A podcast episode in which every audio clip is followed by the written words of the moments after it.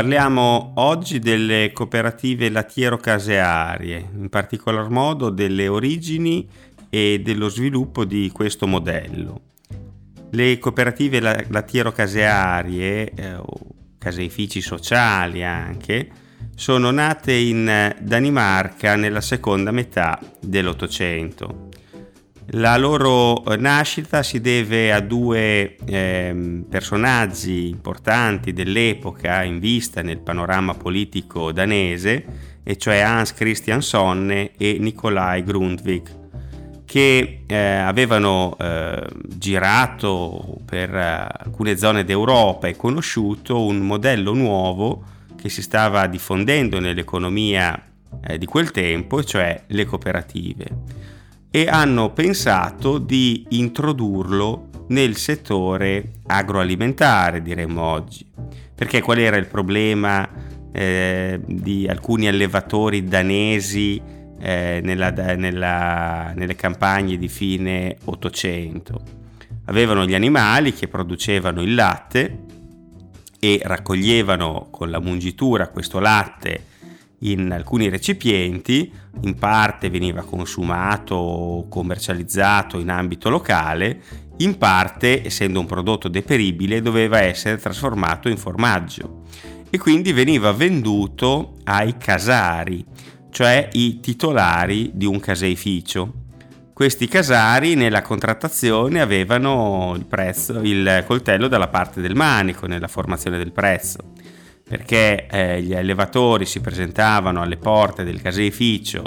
e volevano vendere il latte, il casaro accettava di comprarlo ma fissava un prezzo molto basso. E quindi i margini eh, di, di guadagno di questi allevatori erano spinti verso il basso. Allora questi Sonne e Grundtvig eh, cominciano a girare per le campagne danesi raccontando di una nuova possibilità dicono voi allevatori dovete mettervi tutti insieme a, eh, come dire, in ambito del, del medesimo villaggio, del, di, di comprensori e creare un caseificio vostro, di vostra proprietà. Così aggirate la funzione del casaro privato che vi compra il latte a poco prezzo. In particolare consigliano la eh, realizzazione di caseifici in forma cooperativa, quelli che si chiamano caseifici sociali. In questa maniera ogni singolo allevatore è socio di queste realtà, collettivamente viene eh, preso in affitto o acquistato, realizzato una, eh, un caseificio dove eh, viene collocato un dipendente, cioè un casaro con funzioni direttive ma che non è titolare dell'impresa bensì un dipendente della nuova compagine che appunto si incarica di ritirare il latte dai soci, di trasformarlo in formaggio e di commercializzarlo. A questo punto il vantaggio economico dell'operazione non va nelle tasche del casaro privato come succedeva prima, ma viene ripartito in maniera proporzionale, cioè in base al conferimento, fra tutti i soci. È un'idea che all'epoca è dirompente, che dopo le prime sperimentazioni si diffonde in tutta la Danimarca, eh, perché eh, effettivamente i risultati sono molto positivi. Eh, nel giro di un anno di attività gli allevatori si rendono conto di aver eh, guadagnato molto di più rispetto al modello precedente nel quale vendevano il latte a un privato che era poi quello che guadagnava in quel tassello della filiera. Siccome il modello del caseificio sociale funziona, si diffonde progressivamente dalla Danimarca, si, alla, si allarga, eh, si radica in altre parti d'Europa, anche in Italia, come adesso vediamo. Ma soprattutto questo genere di ragionamento può essere esteso dal settore lattiero-caseario ad altri ambiti agroalimentari e quindi così come c'è il caseificio sociale può nascere la cantina sociale, con i soci che conferiscono l'uva che viene trasformata in vino, può nascere l'oleificio sociale, può nascere la cooperativa di commercializzazione e trasformazione della frutta, eccetera.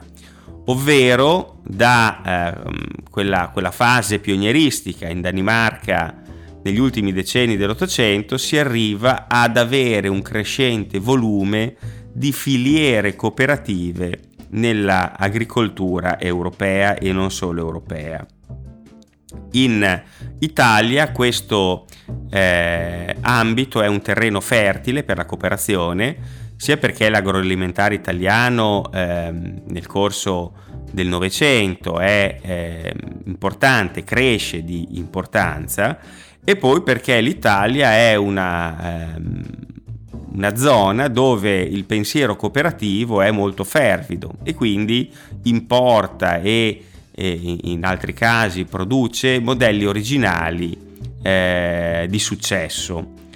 Perché in Italia il latte aveva comunque una eh, serie di criticità che il modello cooperativo viene a risolvere? Da un lato perché anche nel nostro paese ci sono questioni di carattere economico, ovvero una serie di, di agricoltori, allevatori, insomma, che avevano il bestiame, ehm, erano insoddisfatti del, del, prezzo di vendita. In più c'è anche un problema di qualità. Eh, noi a volte idealizziamo gli decenni passati immaginando che nelle campagne ci fosse un clima bucolico e degli, degli alimenti assolutamente genuini, ma non sempre è così. E uno degli alimenti alla fine dell'Ottocento, inizi del Novecento, che più era affetto da problemi di qualità era il latte. Racconto a tal proposito un aneddoto. Siamo eh, nell'Interland di Milano agli inizi del Novecento e eh, dalle zone del, della campagna, da, dalle zone dove ci sono le cascine, un ehm, trasportatore di latte sta eh, procedendo con un carro con all'interno ehm, i, i, contenitori, i recipienti molto grandi dove è contenuto il latte che ha comprato eh, dai singoli allevatori viene fermato per un controllo da quelli che erano gli antenati, insomma, delle, delle ispezioni che oggi fanno l'USL e altre strutture del genere. E in questo controllo il funzionario apre questi grandi recipienti del latte in metallo e ci trova dentro dei pesci che ci nuotavano. Questo viene scritto nel verbale che poi è diventata la fonte storica che ci permette di conoscere questo aneddoto. Perché trova dei pesci che nuotano dentro al latte che veniva trasportato dalla campagna alla città?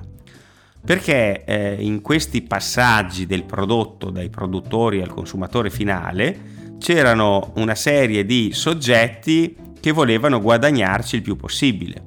Per cui una delle cose che il latte subiva era eh, quello di, di, di, essere allungato con l'acqua.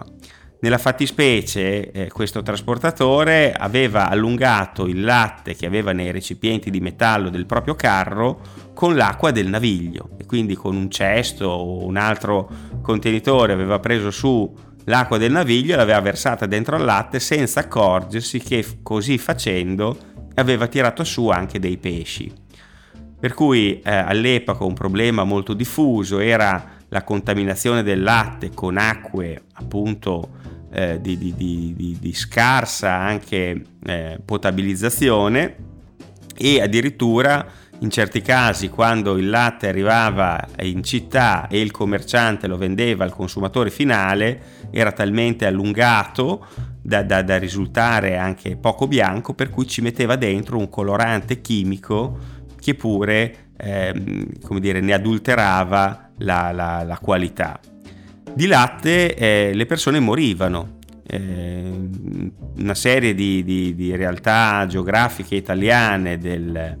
eh, dell'epoca eh, è registrato come eh, alcuni cittadini, dopo aver bevuto del latte o consumato prodotti lattiero-caseari, avessero disturbi ehm, di, di, alla propria salute e in certi casi arrivavano anche a morire. Tant'è che lo Stato si era attrezzato per incrementare i controlli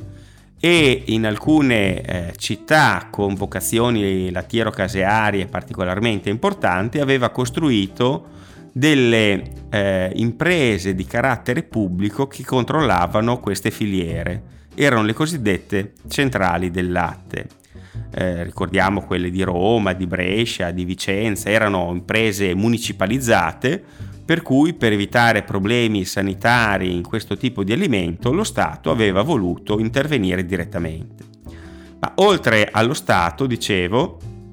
anche le eh, prime esperienze cooperative in Italia si occupano, oltre che di vantaggio in termini di prezzo per i soci, di qualità del prodotto lattiero caseario, in un certo senso perché essendo eh, realtà di carattere cooperativo, di fatto ciò che veniva eh, conferito, trasformato e messo sul mercato era consumato dalla comunità stessa e quindi c'era un'attenzione a evitare una maggiore attenzione a evitare queste adulterazioni alimentari. Allora abbiamo raccontato come eh, nasc- nascono le prime esperienze cooperative nel settore lattiero-caseario in Danimarca, abbiamo eh, raccontato eh, come ci fosse un problema di qualità del latte nel nostro paese, vediamo adesso alcune esperienze più specifiche eh, di imprese cooperative eh, ancora oggi esistenti, eh, alcune di queste almeno, che hanno eh, operato in questo comparto. Iniziamo dalla latteria soresina, che a lungo si è chiamata latteria soresinese, che è appunto una cooperativa del settore lattiero caseario nata nella omonima località eh, in provincia di Cremona eh, nel 1900. È eh, una delle esperienze eh, più antiche tra quelle ancora oggi esistenti e certamente eh, la, la, la più antica tra quelle che hanno una dimensione significativa. Eppure era nata molto piccola, erano 19 i soci che l'avevano costituita e inizialmente gli addetti erano davvero pochi, era una produzione di carattere artigianale con un volume di latte eh, conferito molto contenuto. Siccome eh, questa esperienza funziona, il numero di allevatori che vogliono farne parte in qualità di soci e conferirvi il latte aumenta significativamente. Pensate che nel 1914, agli albori della Prima Guerra Mondiale, il numero dei dipendenti da poche unità di eh, inizio Novecento è aumentato a 130 e addirittura negli anni 20 si arriva a 500 persone che lavorano in questo stabilimento produttivo. Naturalmente eh, questo significa che aumenta la base sociale e aumentano i volumi di latte conferiti. Qual è il segreto eh, di questo eh, successo, dato che oggi il latte e i prodotti caseari eh, del marchio Soresina sono una realtà molto conosciuta e di grande qualità del nostro panorama eh, nazionale. Sostanzialmente ci sono due elementi che dobbiamo sottolineare nell'affermazione delle origini. Innanzitutto c'è una grande attenzione al eh, controllo igienico-sanitario, c'è una, um, un rapporto con alcuni eh, laboratori eh, che hanno sede a Lodi che fanno controlli all'epoca evidentemente pionieristici sugli alimenti e che danno la garanzia al consumatore, alla comunità di un livello elevato eh, nella genuinità di questi prodotti. La seconda ragione è l'assunzione di alcuni casari cioè di persone che avevano eh, esperienza nella trattazione del latte e dei formaggi di origine svizzera. La Svizzera, anche nell'immaginario collettivo, era un'area contraddistinta da produzioni di formaggio molto note e, e conosciute e, e ricercate in un certo senso per cui si, si, assumono questi casari svizzeri perché anche nell'area cremonese vengano prodotti eh, formaggi come l'Emmental, lo Sbrinz o altri.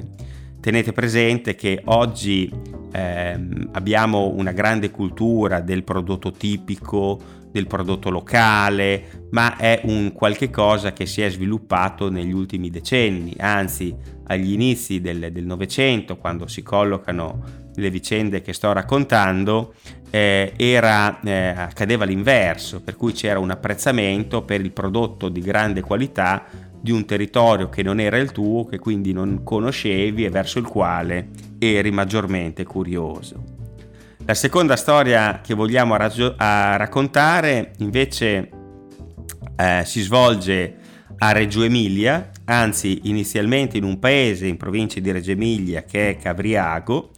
ed è quella delle latterie cooperative riunite, che eh, sono state meglio note nella, nella storia eh, alimentare del nostro paese attraverso il marchio Giglio. Ricorderanno alcuni il latte Giglio, il burro, il burro Giglio e altri prodotti eh, di questo genere. Eh, l'origine delle latterie cooperative riunite viene fatta ehm, risalire a eh, Romeo Galaverni, che è un, eh, oserei dire, uno dei più importanti imprenditori cooperativi eh, della storia d'Italia nel Novecento ehm, era un socialista, un trampoliniano in particolare, aveva eh, fatto studi eh, di ragioneria, aveva eh, aperto uno studio eh, di commercialista. Siccome era eh, antifascista non aveva la possibilità di esporre in maniera serena e pubblica le proprie idee e quindi decise di operare concretamente. Una delle eh, idee che ebbe fu quella di creare una sorta di network, di rete fra le cooperative eh, casearie che già esistevano a Reggio Emilia, eh, per ehm, creare un centro eh, di lavorazione di alcuni sottoprodotti come il burro e anche per dare una maggior forza contrattuale, una, un maggior peso nel settore del marketing a queste realtà. Per cui le latterie cooperative riunite erano una eh, cooperativa di cooperative o, come si diceva all'epoca, cooperativa di secondo grado.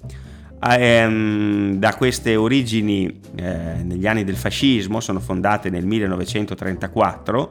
si ebbe poi un vero e proprio boom nel corso degli anni 50 e 60 e anche successivamente. Galaverni ne fu per 30 eh, anni il direttore. Questo perché ehm, ci fu un aumento dei consumi con l'incipiente società del benessere e eh, le eh, latterie cooperative riunite con questa diciamo ideazione di, di, di, un, di un network ehm, coerente e di un marchio, il, il, la, il, marchio Giglio molto conosciuto, poterono eh, inserirsi in maniera proficua in questo mercato e portare i prodotti sulle tavole eh, di buona parte degli italiani. Poi le latterie cooperative riunite hanno avuto una storia successiva eh, contraddistinta da, da, successi e insuccessi, in particolare una profonda crisi negli anni 90 ha ehm, determinato la, la fine di questa esperienza che oggi sopravvive esclusivamente come marchio. La terza storia che vogliamo raccontare è quella di una eh, grande azienda di carattere cooperativo eh, che opera sempre nel, to- nel settore lattiero-caseario, ovvero la Granarolo. La Granarolo nasce nel 1957 a Bologna, sempre con eh, l'intenzione di eh, mettere insieme eh, coloro che hanno le stalle, quindi gli, gli allevatori, per eh, tutelarli rispetto alla ehm, alla attività che facevano eh, grandi ditte ehm, del, del, settore che tendevano a comprare il latte cercando di pagarlo il meno possibile. Per cui anche in questo caso eh, gli allevatori del comprensorio bolognese si mettono insieme per contare di più, parlare con una sola voce nel mercato e costituiscono un consorzio che è il Consorzio Bolognese Produttori Latte, che nasce nel 1957, che apre un eh, caseificio e inizia a commercializzare latte e derivati con un proprio marchio. Siccome il caseificio è nella zona di Granarolo, il eh, nome del, del, del marchio eh, è appunto Granarolo. Qual è la caratteristica di questa esperienza? Innanzitutto, al di là delle questioni economiche prima ricordate, dell'attenzione anche in questo caso alla qualità del latte e um, agli altri valori che contraddistinguono l'impresa cooperativa, c'è la volontà di non escludere nessuno. O meglio, c'era un problema in quegli anni, siano appunto gli anni, fine anni 50, anni 60, di ehm, collocazione geografica di alcune stalle, di alcuni allevatori, che erano magari periferici rispetto ai tradizionali circuiti di ritiro del latte, perché abitavano in frazioni sperdute della bassa o in villaggi eh, in, in, località appenniniche. Eh, per cui alcuni grandi gruppi non ritenevano conveniente mandare un furgoncino a ritirare il latte da eh, queste persone. Invece la, il consorzio bolognese produttori latte, meglio noto col marchio Granarolo, fa una scelta opposta, ovvero di inviare eh, dei, dei, dei, del personale deputato al ritiro anche presso soci che sono in posizioni per così dire scomode. Il secondo elemento significativo nella storia dell'affermazione della Granarolo è che questa cooperativa nasce eh, sotto diciamo una direzione che politicamente guarda a sinistra, erano anni in cui molte cooperative erano collocate in un contesto politico e nella fattispecie questa era legata alle, alle culture di sinistra, nel 1972 si fonde con un'altra cooperativa più piccola che aveva il nome di Felsine a latte, che invece eh, guardava maggiormente al contesto cattolico. Eh, è una fusione che eh, oggi ci sembra banale, ma che all'epoca destò anche un certo scalpore, perché si trattava di realtà eh, profondamente divise eh, nel, sul piano politico in quelle che erano le discussioni e i confronti dell'epoca, peraltro in un contesto di guerra fredda, perché questa fusione avviene nel 1972.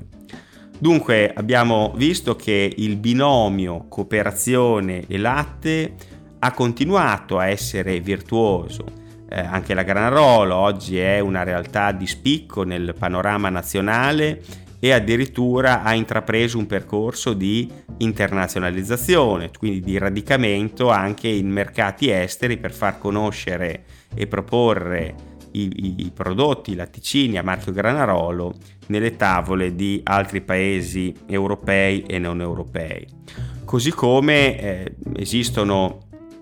alcune altre realtà che eh, non abbiamo citato e che hanno comunque una, la, la caratteristica di coniugare una grande dimensione, una bella dimensione con la natura cooperativa, per esempio la Cooperlat, meglio nota con il marchio Trevalli. Ecco, e poi eh, in chiusura eh, dobbiamo eh, ricordare citare un'altra esperienza che ha a che fare con eh, la cultura del fare insieme, con la filiera cooperativa con valori eh, che si riferiscono a questo contesto, e cioè il parmigiano reggiano, che è un formaggio tipico eh, della, dell'area padana, della, dell'area centro padana, eh, di grandissima qualità e che è conosciuto in Italia e all'estero per essere un'eccellenza e eh, soprattutto sui mercati stranieri un prodotto di punta del Made in Italy.